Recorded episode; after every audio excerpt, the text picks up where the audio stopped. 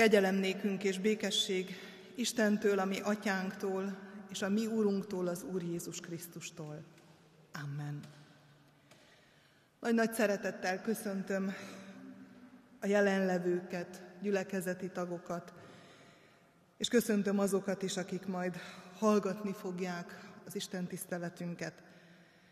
Isten áldása legyen az ünnepet, idehozókkal, születésnapot, névnapot ünneplőkkel, és Isten vigasztaló szeretete legyen a gyászt hordozókkal, vagy azokkal, akik betegségükből való szabadulásuk vágyát hozták ma ide. Isten tiszteletünk kezdetén a 462. számú énekünknek az első és az ötödik versét énekeljük. Így hívjuk Istent segítségül.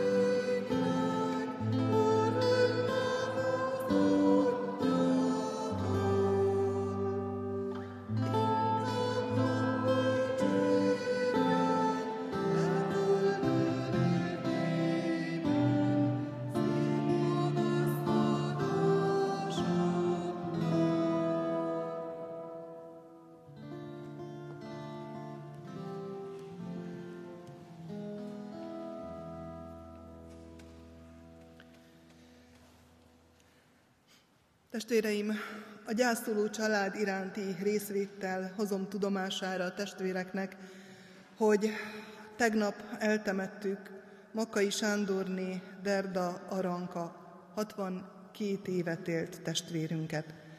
Temetésén Isten vigasztaló szava Nehémiás könyve második részének második, részé, második verséből illetve a Máté evangéliuma 11. részének 28.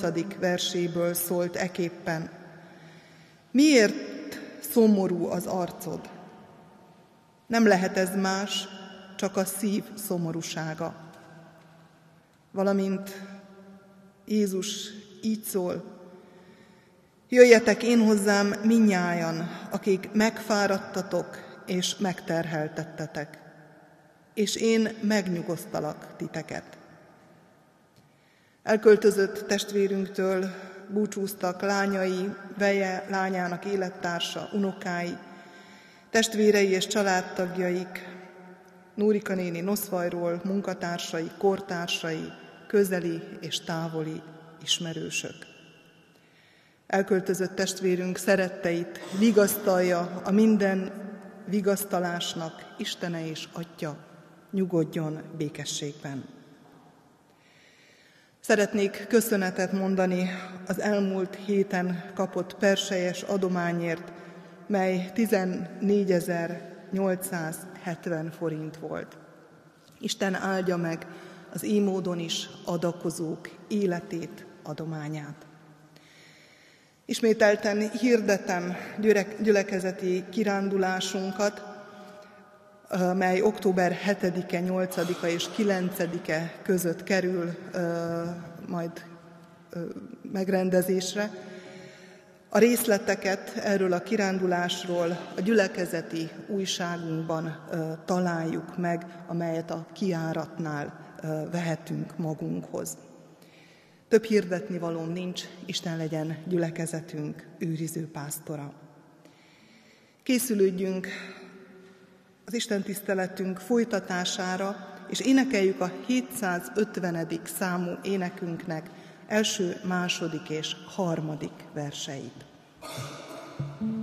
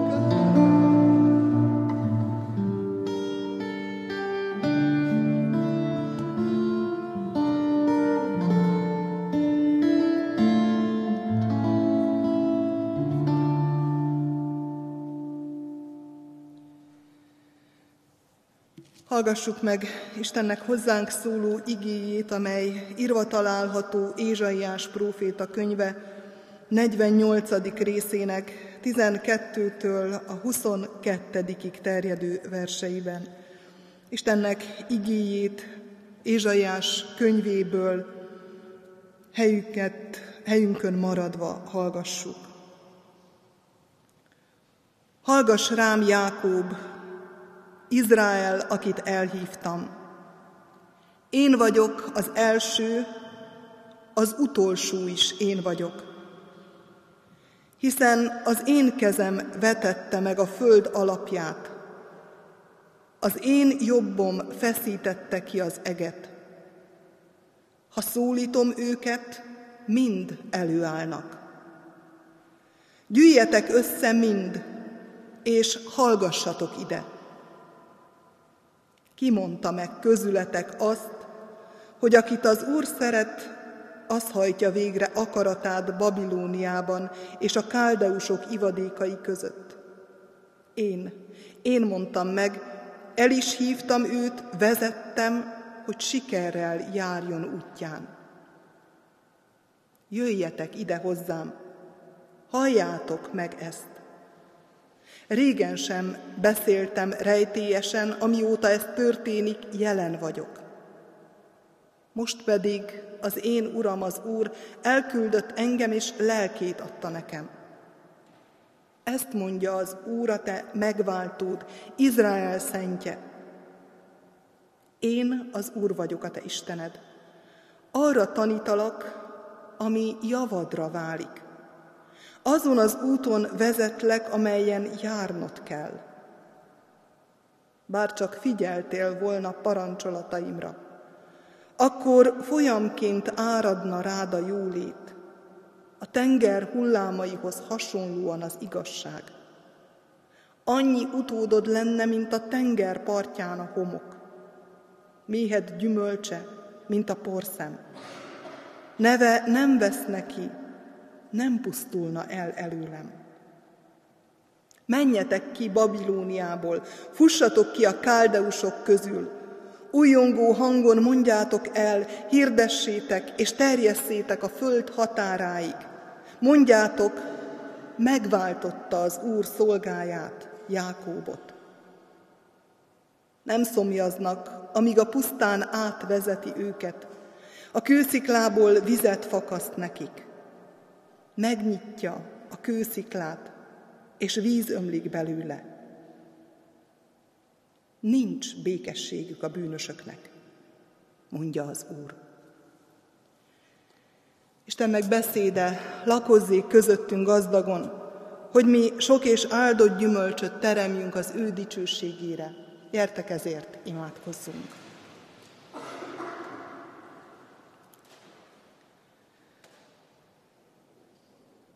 Felséges Istenünk, békesség fejedelme.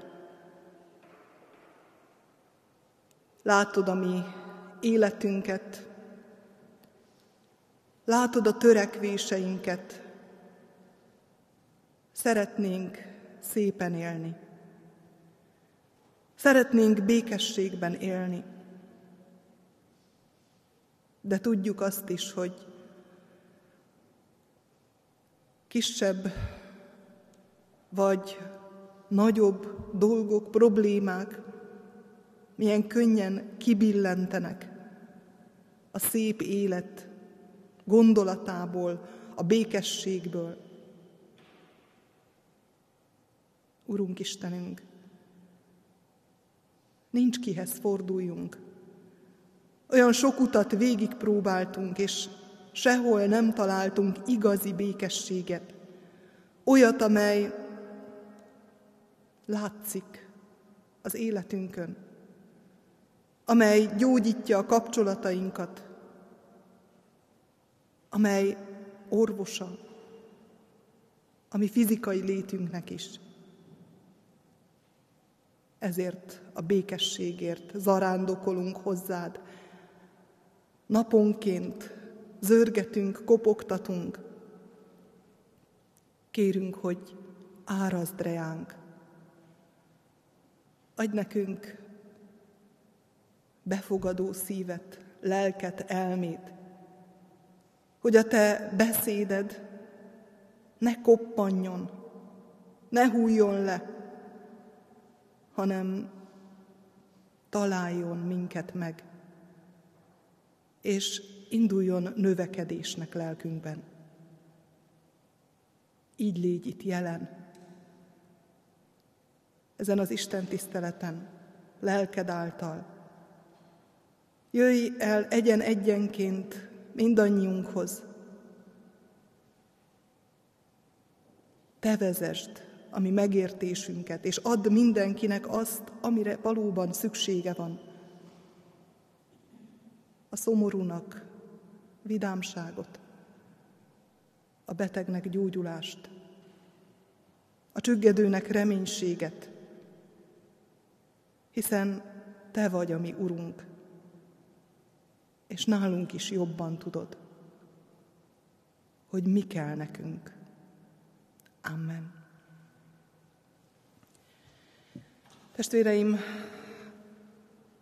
énekkeljünk, és azzal készüljünk az Isten igéjének meghallgatására. A 714. számú énekünk első és második versét énekeljük. thank you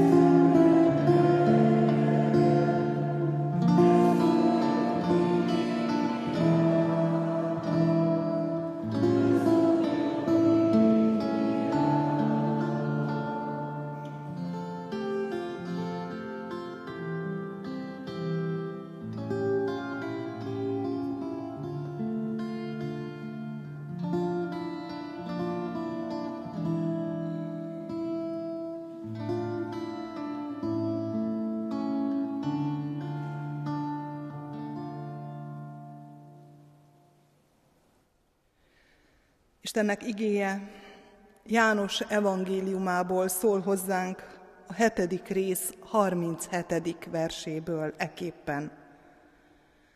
Ha valaki szomjazik, jöjjön hozzám, és igyék. Ha valaki szomjazik, jöjjön hozzám, és igyék. Ez Istennek igéje.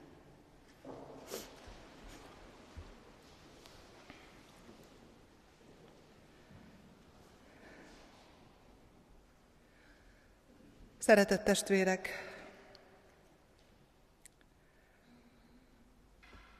a víz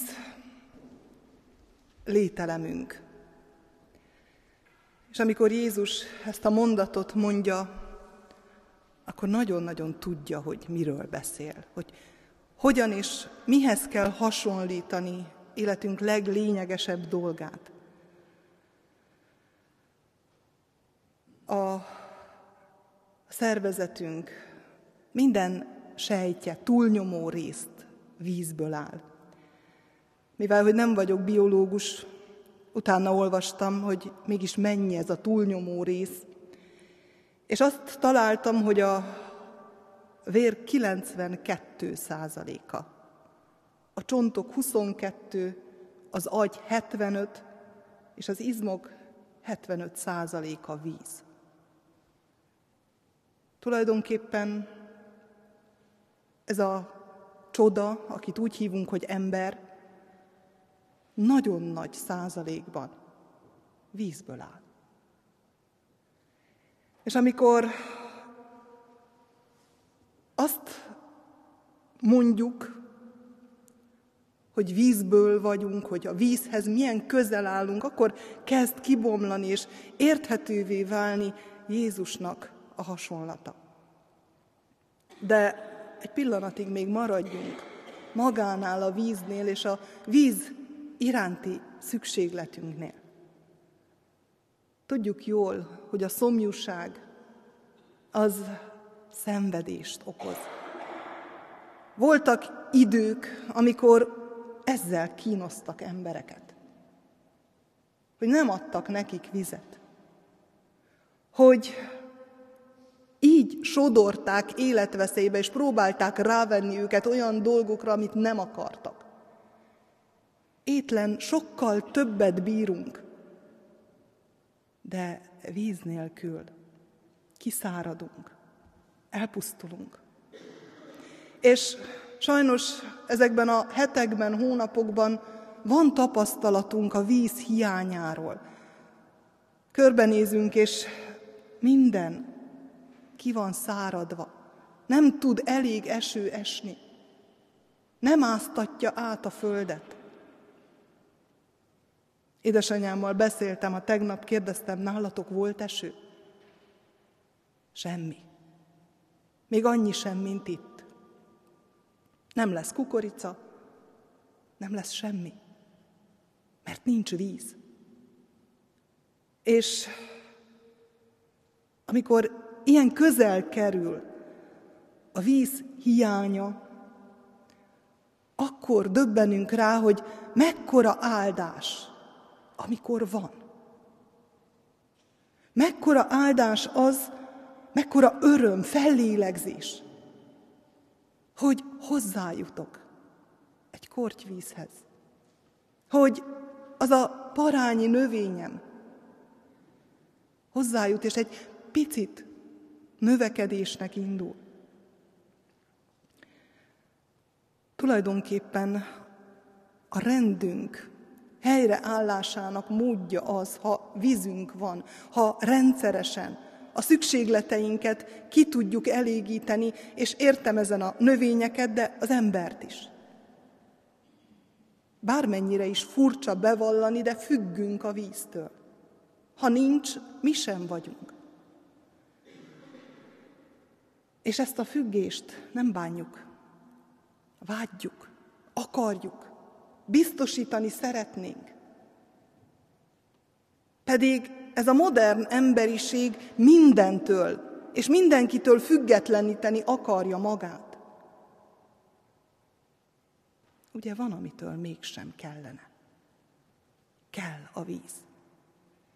Hiszen milyen nagy százalékban azonos velünk, vagy, vagy mi vagyunk azonosak vele. Nem léteznénk nélküle. Jézus tehát nem véletlenül használja ezt a képet. Mert amennyire nyilvánvaló, evidens, hogy a test számára a víz elengedhetetlen szükséglet, pont annyira nyilvánvaló az, hogy az ember számára az Isten közelsége, az Istennel való kapcsolat elengedhetetlen. Próbálhatunk mi elszakadni. Próbálhatunk mi kikerülni az ő vonzásából, az ő akaratából, de ez tragédiához, katasztrófához vezet. Ehhez az igazsághoz szeretném, ha közelebb kerülnénk ezen a mai istentiszteleti alkalmon. Ahhoz, hogy a mi lelkünk jóléte, komfortja, az Isten közelében, egészen pontosan Istennel való közösségben a legteljesebb. És hogy ezt a közösséget, ezt Jézus hozta el hozzánk. Jézus tette elérhetővé.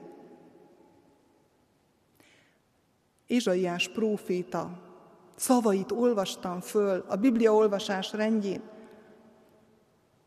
Ezt mondja, hallgass rám, Jákób, Izrael, akit elhívtam. Én vagyok az első, az utolsó is én vagyok.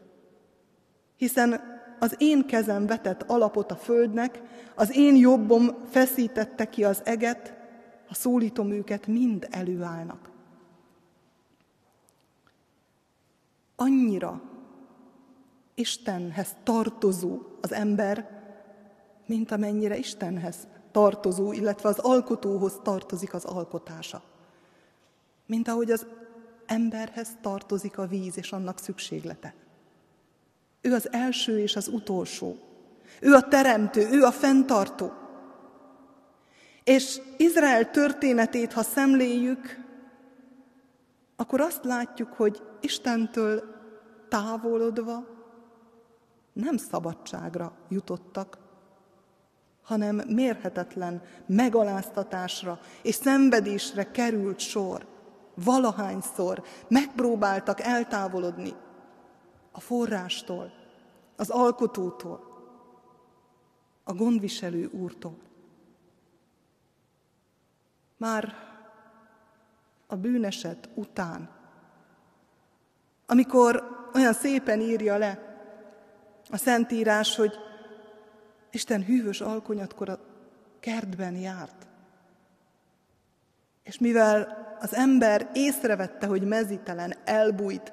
Megjelent a szégyen, megjelent a rejtőzködés, megjelent az alakoskodás, mert távol került Isten akaratától, magától Istentől. Aztán, ha tovább lapozzuk a Szentírás lapjait, és eljutunk a bírák korába, abba a korba, amikor még nem volt királya Izraelnek, amikor egy-egy bírót hívott el, hogy egy-egy helyzetből megszabadítsa a népét. Azt látjuk, hogy a nép eltávolodott Isten parancsától, nyomorúságra jutott, idegenek kezére jutott, aztán magába szállt, Isten küldött valakit, aki megszabadította, egy parányi ideig közel voltak Istenhez, aztán megint hátat fordítottak neki, és ez számtalanszor megismétlődött. De mintha a mi életünk is hasonló lenne. Van, amikor nagyon közel vagyunk. Amikor bajunk van, amikor valami fáj, amikor minden emberi lehetőség bezáródik, akkor gyorsan imára kulcsoljuk a kezünket, kérünk, követelünk, és aztán, ha jobbra fordul a sorsunk, hátat fordítunk. Mert úgy gondoljuk, hogy megy ez nekünk magunknak is. És hosszú-hosszú ideig enged Isten, hogy magunkban, magunkért, a magunk dicsőségére éljünk, és aztán megint jön valami. Elvágyódás és közel kerülés. Ez az Ószövetség története. És most a felolvasott ige abban a helyzetben találja meg Isten népét, amikor a fogság már kezd a vége felé tartani. Mert eltévejettek Istentől. Ezt mondja az Úr, a te megváltód, Izrael szentje. Én az Úr vagyok, a te Istened, arra tanítalak, ami javadra válik. Azon az úton vezetlek, amelyen járnod kell, bár csak figyeltél volna parancsaimra. Akkor folyamként áradna rád a jólét, a tenger hullámaihoz hasonlóan az igazság. Annyi utódod lenne, mint a tenger partján a homok, méhet gyümölcse annyi, mint a homokszemek. Ezeket ígérte Ábrahámnak Isten. Annyi utódod lesz, mint a homok a tenger partján, mint égen a csillagok. Bár csak hallgattál volna rám. Bár csak azon az úton jártál volna, amelyet azért mutattam neked, hogy közösségben maradjunk.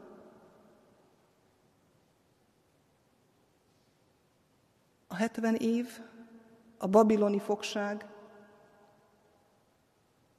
törlesztés, büntetés, hogy ébredjen föl a nép. Rengeteg idő.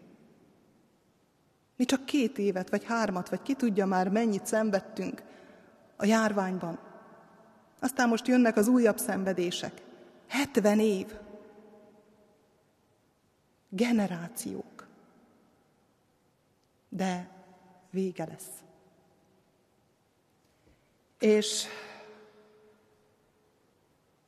az adósságot leróva szabadítót küld, és hazahívja népét Isten.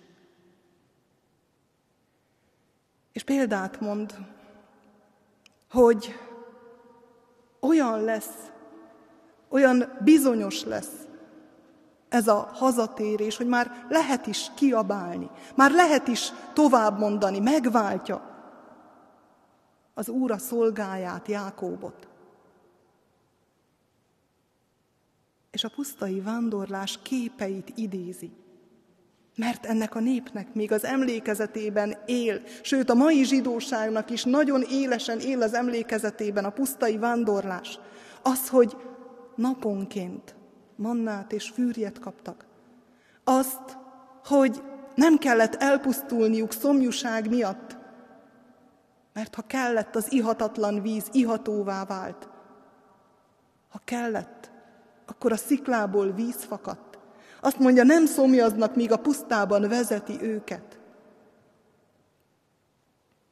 Mert Isten jelenlétében nincs szomjúság.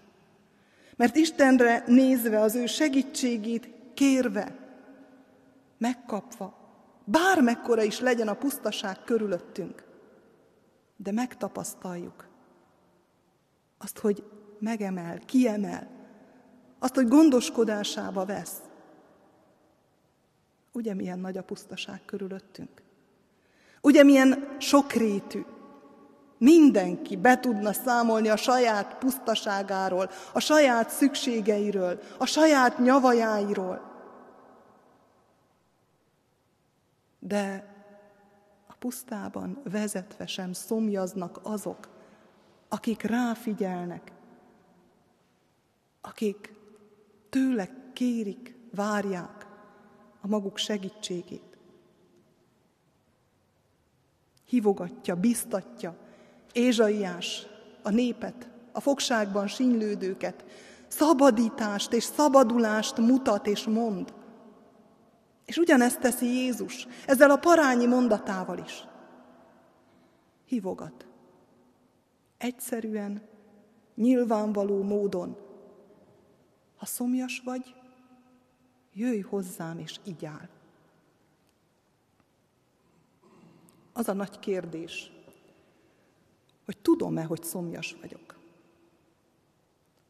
Hogy jól azonosítottam-e be azt a hiányt, amit érzek. Azt mondják nagyon sokan, amikor éhesek, illetve amikor szomjasak, akkor is esznek. Mert nem tudják tulajdonképpen mi a bajuk. És olyan sok kényszeres evő van, pedig lehet, hogy csupán csak a szomját kellene oltania. És megnéztem egy statisztikát, mert gyanítottam, hogy jó pozícióban vagyunk. Az elhízottak aránya Európában a felnőtt lakosság körében Magyarországon a legmagasabb. És globálisan az USA, Mexikó és Új-Zéland után a negyedik helyen állunk.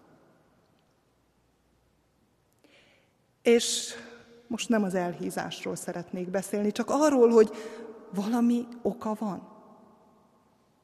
Talán pont az, hogy rosszul azonosítjuk be a szükségleteinket. Hogy amikor szomjasak vagyunk, akkor is eszünk. Eszünk akkor is, amikor nincs szüksége a szervezetünknek rá. Csak hogy valamit csináljunk, valami történjen. És hasonló előfordulhat a lelki szomjúsággal is. Mert sokszor nem azonosítjuk be, hogy szomjazunk, hogy a lelkünk ki van száradva, hogy tikkad, hogy üres, vagy rosszul azonosítjuk be, és valami olyannal tömjük tele, ami nem szerves része, amivel nem tud igazán mit kezdeni. Pótlékokkal oltjuk a szomjúságunkat. Valami hajt, valamit keresünk, de nem tudjuk, hogy mit. Jézus azt mondja, jöjjön hozzám, aki szomjazik. Az emberek nagy hányada rosszul diagnosztizál, és emiatt rossz helyen keres. De aki megalkotott, azt tudja, hogy valójában mire van szükségem. Azért, hogy igazán önmagam legyek, hogy jól legyek.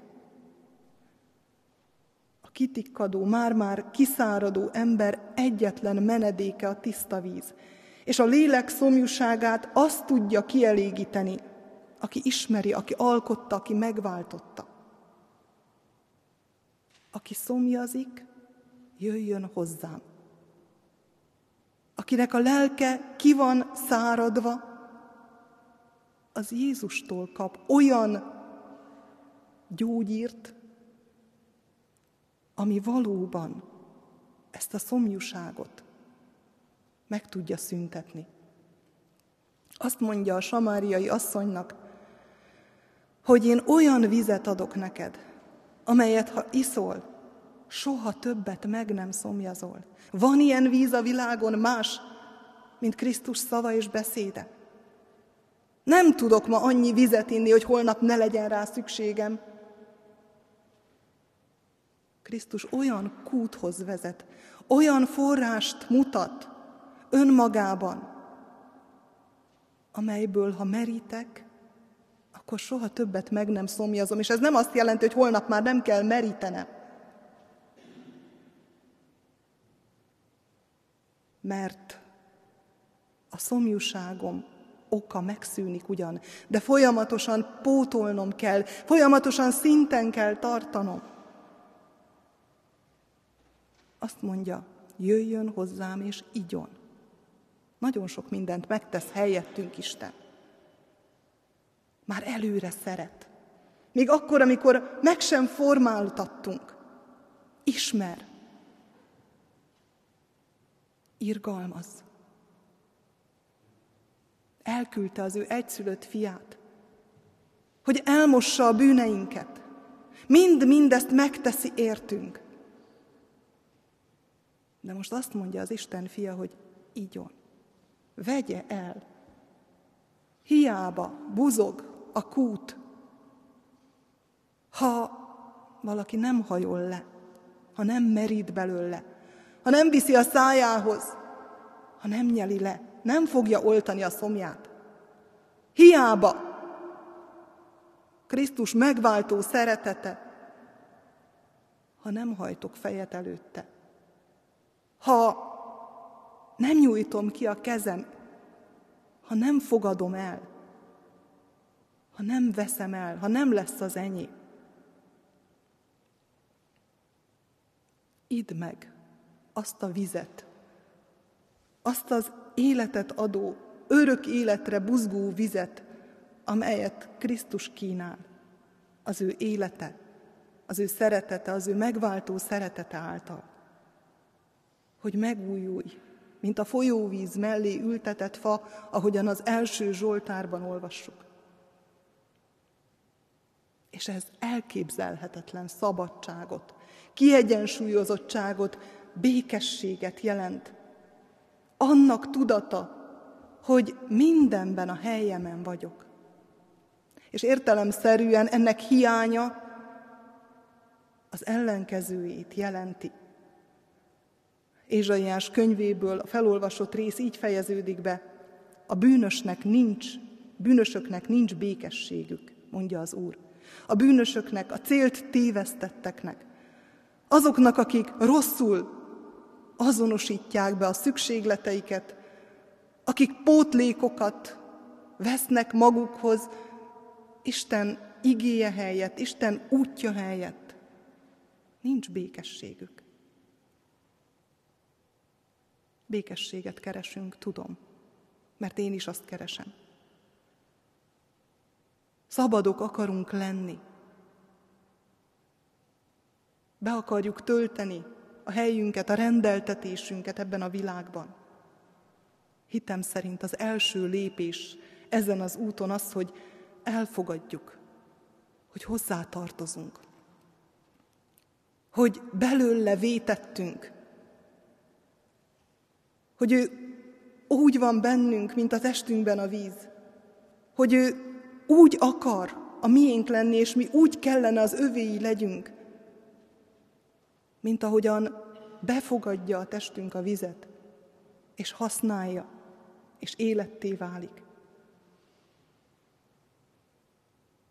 Fogadd el, hogy hozzá tartozol, hogy szükséged van rá, mint ahogy a szomjú földnek az áldás esője, esőjére.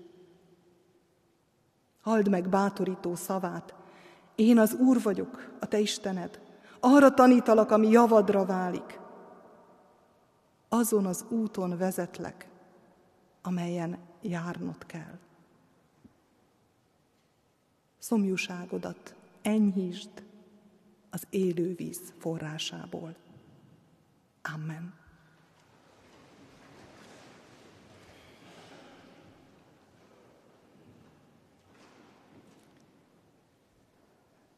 Minden kegyelem Istene. Háladással köszönjük meg neked, hogy nyitogatod a szívünket lelkünket, elménket. Arra, hogy az a rossz érzés, amelyet cipelünk magunkkal naponként, amely miatt békétlenek vagyunk, háborgunk, az azért lehet, mert mérhetetlen hiány van bennünk belőled. Hiányzol. A lelkünk mélyéről, úgy igazán. Szeretnénk, ha te lennél minden, mindenekben, ha veled tudnánk ébredni és veled lefeküdni. Szeretnénk, ha te irányítanád az ítéleteinket, a gondolatainkat, a szándékainkat. Ha rád tekintve tudnánk nézni a másik embert, és vennénk észre a nyomorúságát, a fájdalmát. Urunk Istenünk, szeretnénk Krisztusi emberré lenni. Szeretnénk megújulni. Ebben kérjük a Te segítséget. Amikor közel jössz hozzánk, ne engedd, hogy elfordítsuk az arcunk. Ne engedd, hogy pótlékokra tekintsünk, hanem taníts meg elfogadni hozzád tartozóként a tiedből kell merítenünk. Így lesz békességünk, így lesz üdvösségünk. Alázatos lélekkel leborulunk előtted, és könyörgünk. Könyörgünk szeretteinkért, gyermekekért, szülőkért, testvérekért, unokákért. Könyörgünk az ő jó létükért, lelki jó létükért elsősorban, mert tudjuk, hogy azon felül minden, amire szükségünk van, megadatik. Imádkozunk ezért a közösségért. Lehessünk úgy a te gyermekeid, hogy egymásnak jó testvérei vagyunk. Imádkozunk ezért az országért.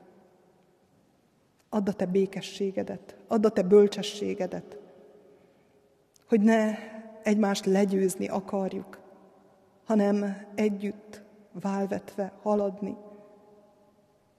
a te országod építésében. Imádkozunk ezért a világért, mert hallunk háborúkról, háborúk híreiről, természeti katasztrófákról, emberi gondatlanság miatt, vagy azon kívül, és rettegünk. Vedd el a rettegést, és adj bátorságot helyette, és adj imádságos lelkületet, hogy bár így próbáljunk megtenni ennek a világnak békességéért. Imádkozunk a betegekért, kórházi betegágyon szenvedőkért, vagy otthonukban betegségüket hordozókért. Légy te az áldott orvos, és te használd föl ezeket a helyzeteket arra, hogy növekedjenek az ő hitükben.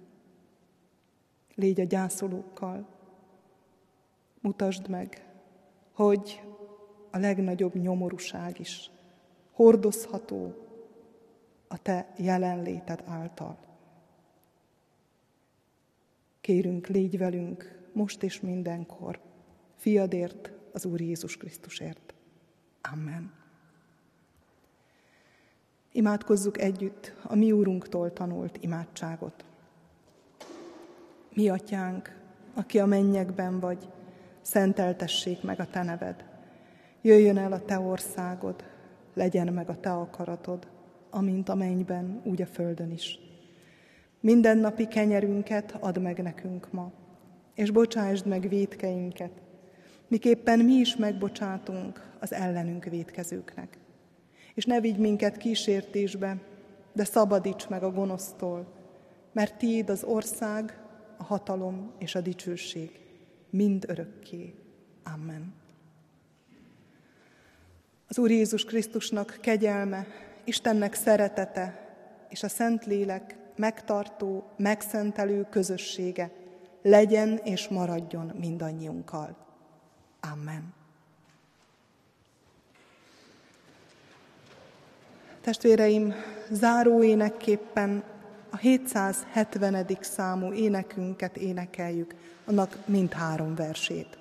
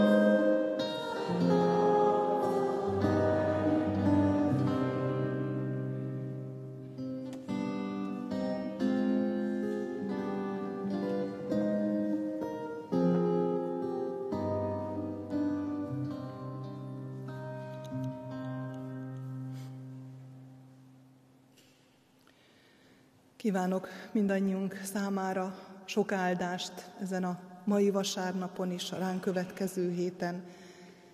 Áldás békesség!